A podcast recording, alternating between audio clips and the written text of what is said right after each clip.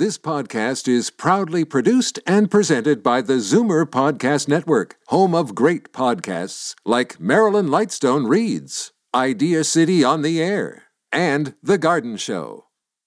You're listening to an exclusive podcast of the Zoomer Week in Review, heard every Sunday at noon on AM 740 Zoomer Radio.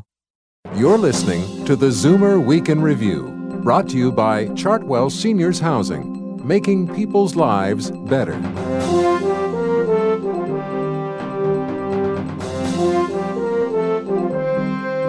Good afternoon. This is the Zoomer Week in Review. Libby Znaimer is off this week.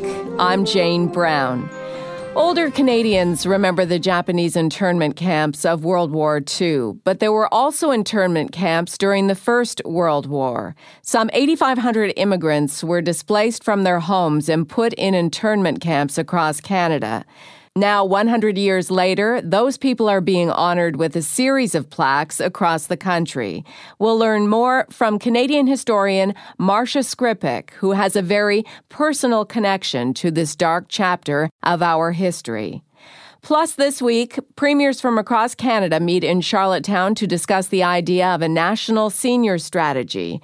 CARP, a new vision of aging, is calling on the provinces to increase the role of pharmacists in our healthcare system to help prevent a growing amount of hospital visits due to adverse drug reactions. CARP's VP of Advocacy, Susan Eng, will tell us more. But first, here are your Zoomer headlines from around the world.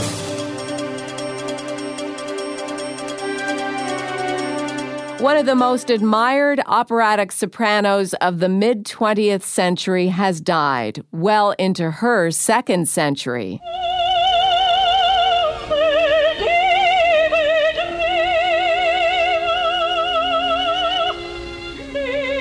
Licia Albanese made her debut in Europe in the 1930s, but she became a regular at the Metropolitan Opera, singing in more than 400 productions from 1940 to 1966.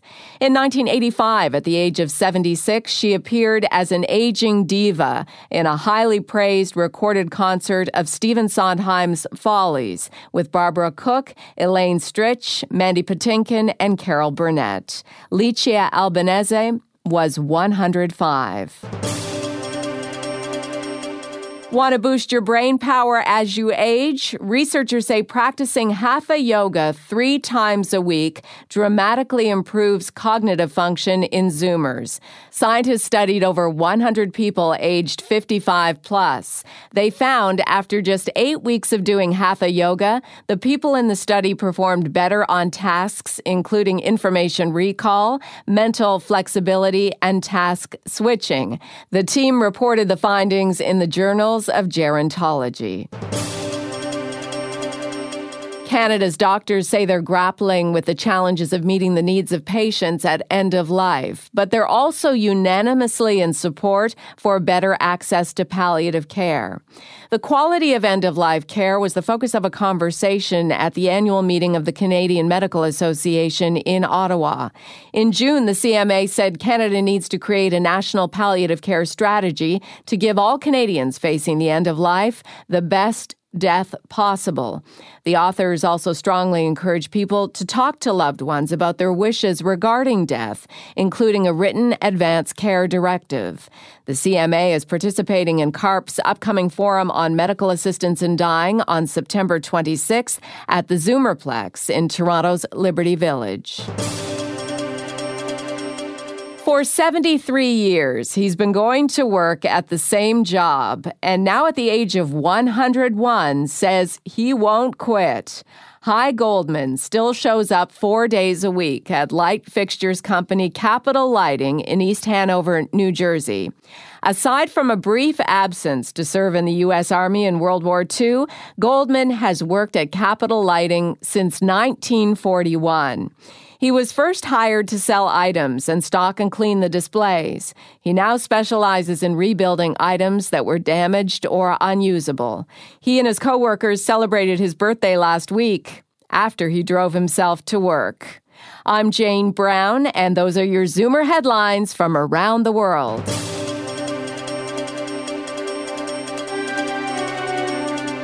Ask most Canadian Zoomers about internment operations, and they'll likely talk about the World War II Japanese internment camps. But this was also going on during the First World War when close to 8,500 immigrants, many of Ukrainian origin, were interned against their will in 24 camps across Canada. This past Friday, this dark chapter of Canada's past was commemorated with the unveiling of 100 plaques in a wave of remembrance from coast to coast. Canadian historian Marsha Skrypuch is an internee descendant herself. Her grandfather was interned in Jasper, Alberta after arriving from Ukraine to begin a new life. Marsha joins me now. Marsha, these 8,500 individuals were declared as enemies in Canada just as the First World War was beginning. Tell us more about the history of that time. Well, when World War I broke out a hundred years ago, people who had come to Canada, fled to Canada uh, because of persecution in their home countries, uh, suddenly became the enemies of Canada. And so uh, the majority of them were Ukrainian and they were thrown into internment camps. There were also people from the Ottoman Empire who um, had also fled, fled that empire and they were thrown into internment camps as well. What was the fear back then by the Canadian government? Foreigner fear. It wasn't really the Canadian government so much as um, there was hysteria on the streets. Uh, I mean, you know, there's uh, racial intolerance on a massive scale. And so immigrants were actually being beaten up on the streets. Uh, they were being fired from their jobs for patriotic reasons. So people were on the streets starving. And then regular Canadians would look at them and say, they're foreigners, they're dirty foreigners, and they don't belong here. And so the government uh, ended up trying to resolve the situation by putting these people in internment camps. And initially, it was supposed to be a compassionate uh, measure. But when these people were sent to the camps, the people who received them didn't know that that was like they didn't get the memo. So these people were treated quite brutally.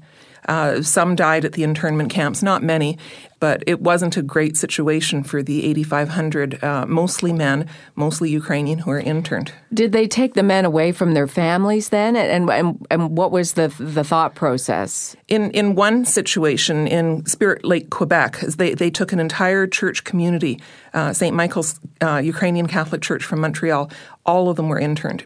Most of the other uh, internment camps, it was men, and they were mostly uh, single and they were mostly strong, and they were set to do labor. And what they did in a lot of cases was uh, clear uh, trees. And where all of our national parks are across the country, those were cleared by internee labor in World War I. The sad irony, too, is that the trees that they were set to clear out oftentimes were the hunting grounds of First Nations people. How long were these 8,500 people interned? Some not very long. Some escaped. My grandfather escaped, for example. Um, but they had the internment camps in operation from 1914. The last one closed in 1920. The war ended in 1918. Tell us your your family story. My grandfather came to Canada in 1912 as a single man. Uh, he had his own homestead. He uh, you know, was clearing the land, doing everything he was supposed to. When there was a war, uh, he checked in like he was supposed to, everything. But one day he was just arrested, and we suspect because he was uh, strong, healthy, single. And so they just arrested him and put him at Jasper internment camp. He was uh, uh there for uh, a number of months, and he escaped and he went into hiding. Uh, so when the war ended and he went back to his farm, it had been given away, and so mm. he had to start um, at square one. It was a shame that uh, hung over him for the rest of his life. And so his kids, he had five kids. None of them really adopted a Ukrainian uh, culture at all, to the point that I don't speak Ukrainian. My father didn't want his kids to speak Ukrainian because he didn't want them to be treated like he had been treated in school, which was to be beaten up every day for being Ukrainian. Now, in the 100 Plaques Across Canada project, the plaques have just been unveiled in 100 yes. communities across Canada. Yes. How did this come about, this effort? Well, it was um, uh, initiated, spearheaded by the Ukrainian Canadian Civil Liberties Foundation, of which I am a member. Uh, and it was uh, Lubomyr Luciuk, professor um, at uh, RMC in Kingston, was uh, the main. Uh, it was his inspiration, and so all of the plaques were uh, unveiled at exactly 11 o'clock right across the country, starting at Amherst in Nova Scotia and ending in British Columbia. We did them locally too. I'm from Brantford, Ontario. And uh, ours was unusual because people interned from Brantford were not Ukrainian. They were actually from the Ottoman Empire, fleeing that oppressive regime. And that's actually, you know, the topic of my brand new book, Dance of the Banished. Describe for us uh, what the plaques look like, what they say. They're oval, and uh, they just they're in French and English. There's no Ukrainian on it. They're not specific to any ethnic group except Canadian.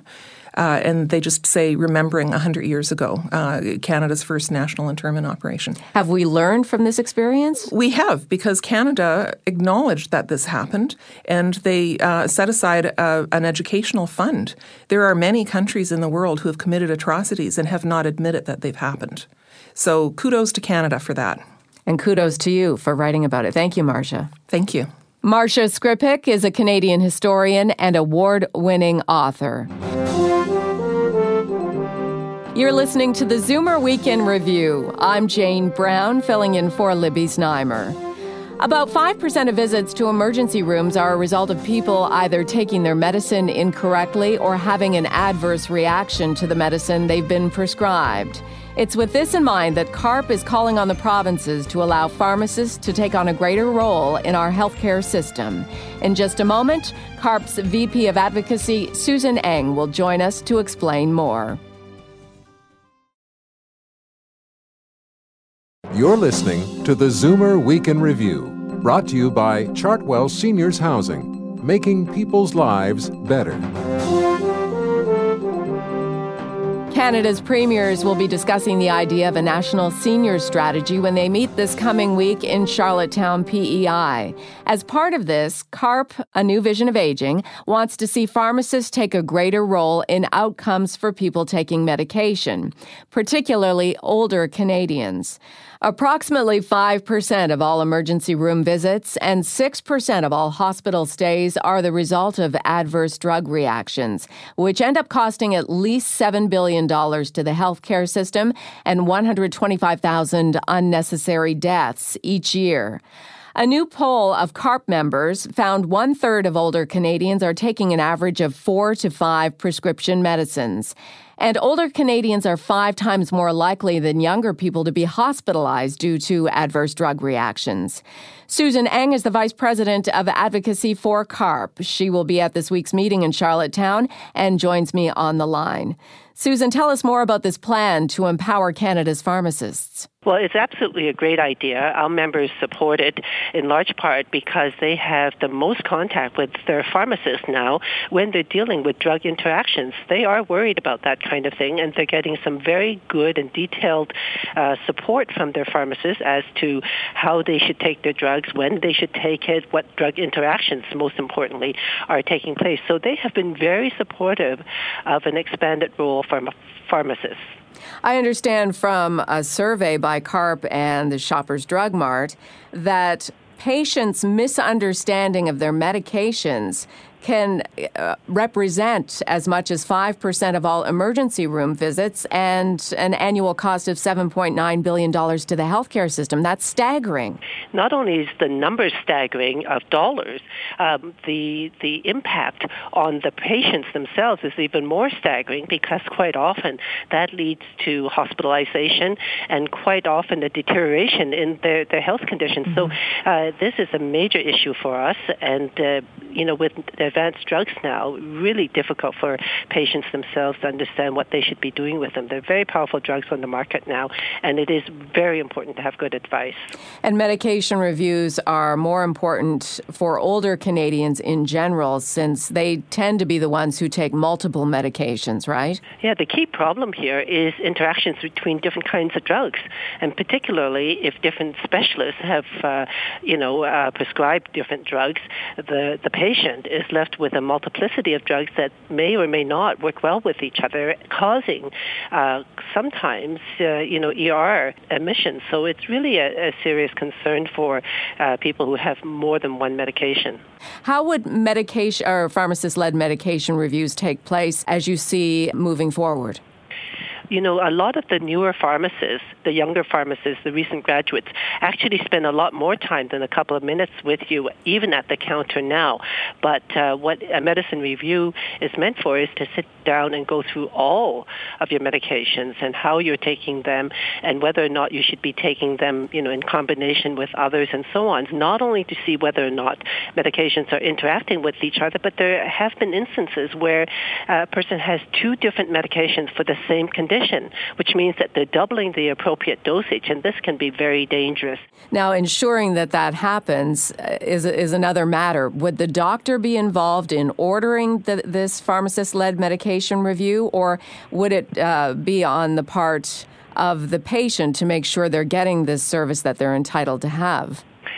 I think that I think the intention of the pharmacist is that they initiate it with the uh, patient as their direct uh, contact.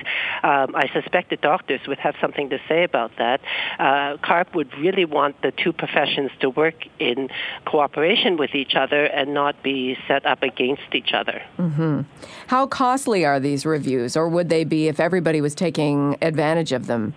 Well, the, the, intention here, of course, is that the pharmacists get paid to spend the time with the patients, and that, of course, is going. They're looking to the province to pay for that time, and that could get very costly if everybody is doing it. However, the argument remains that it could and would prevent dangerous drug interactions and better care for the patients, and so saving not only uh, cost in the long run, but also, frankly, their lives. Regardless of what happens uh, at the meeting in Charlottetown this coming week and, and how we move forward. Many Canadians are already able to take advantage of medication reviews and don't realize it. Tell us about that. Well, that's true. I mean, you don't know uh, if something is not offered to you, and if uh, the pharmacy is not making time and resources available to offer it in any event, you may not think to ask for it. Um, but as we talk about this much more and, and talk to people about the need for this kind of uh, medication review, it's more likely that patients will in fact ask their pharmacists about it. It's also very important that the pharmacies and the pharmacists actually demonstrate that they are fully capable of going through an exhaustive review like this. And so there's going to be some pre-certification involved as well, I'm sure. Thank you very much for your time, Susan. Great concept. Okay, great. Thank you. Susan Eng is the Vice President of Advocacy for CARP, a new vision of aging for Canadians. She'll be attending this week's meeting of Canada's premiers in Charlottetown. This is the Zoomer Week in Review. I'm Jane Brown, in for Libby Znaimer.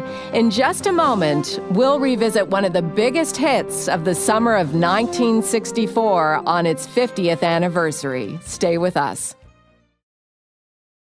You're listening to the Zoomer Week in Review, brought to you by Chartwell Seniors Housing, making people's lives better.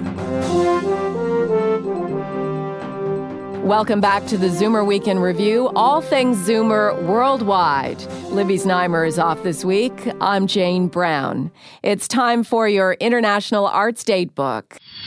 Tips for those of you who are jetting around the world.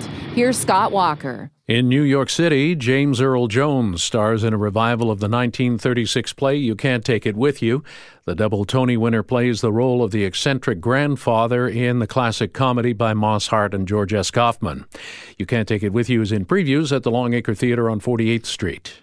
In Chicago, 20th century Belgian artist Rene Magritte was known for making the familiar unfamiliar.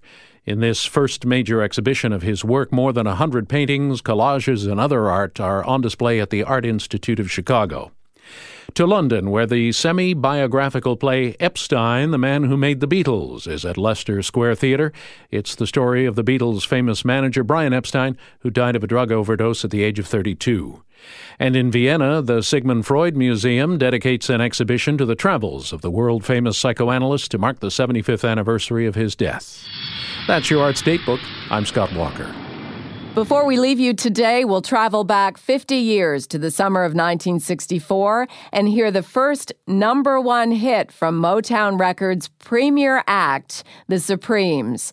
The song was originally written with another Motown group in mind, the Marvelettes, but they rejected the song. In fact, the Supremes weren't too keen to record it either. They had to be coerced into recording it by the producers.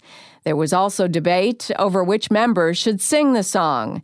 It was written for Mary Wilson's vocal register, but Motown founder Berry Gordy had just recently designated Diana Ross as the official lead singer of the Supremes. And since Gordy was the boss, Ross ended up singing it. And it firmly established her as the leader of the group.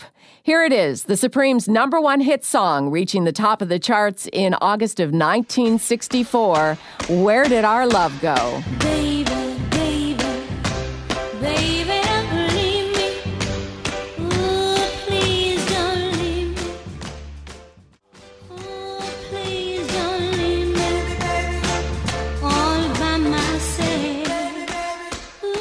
That was the Supremes with Where Did Our Love Go? It was the group's first number one hit and the top song on the Billboard chart on this day in 1964.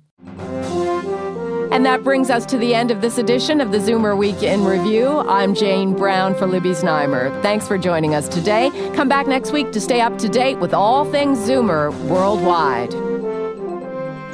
You've been listening to the Zoomer Week in Review, produced by MZ Media Limited. Executive producer Moses Znaimer. Produced by Paul Thomas. Program director John Vandriel. This has been an exclusive podcast of the Zoomer Week in Review, heard every Sunday at noon on AM 740 Zoomer Radio. This podcast is proudly produced and presented by the Zoomer Podcast Network, home of great podcasts like Marilyn Lightstone Reads, Idea City on the Air, and The Garden Show.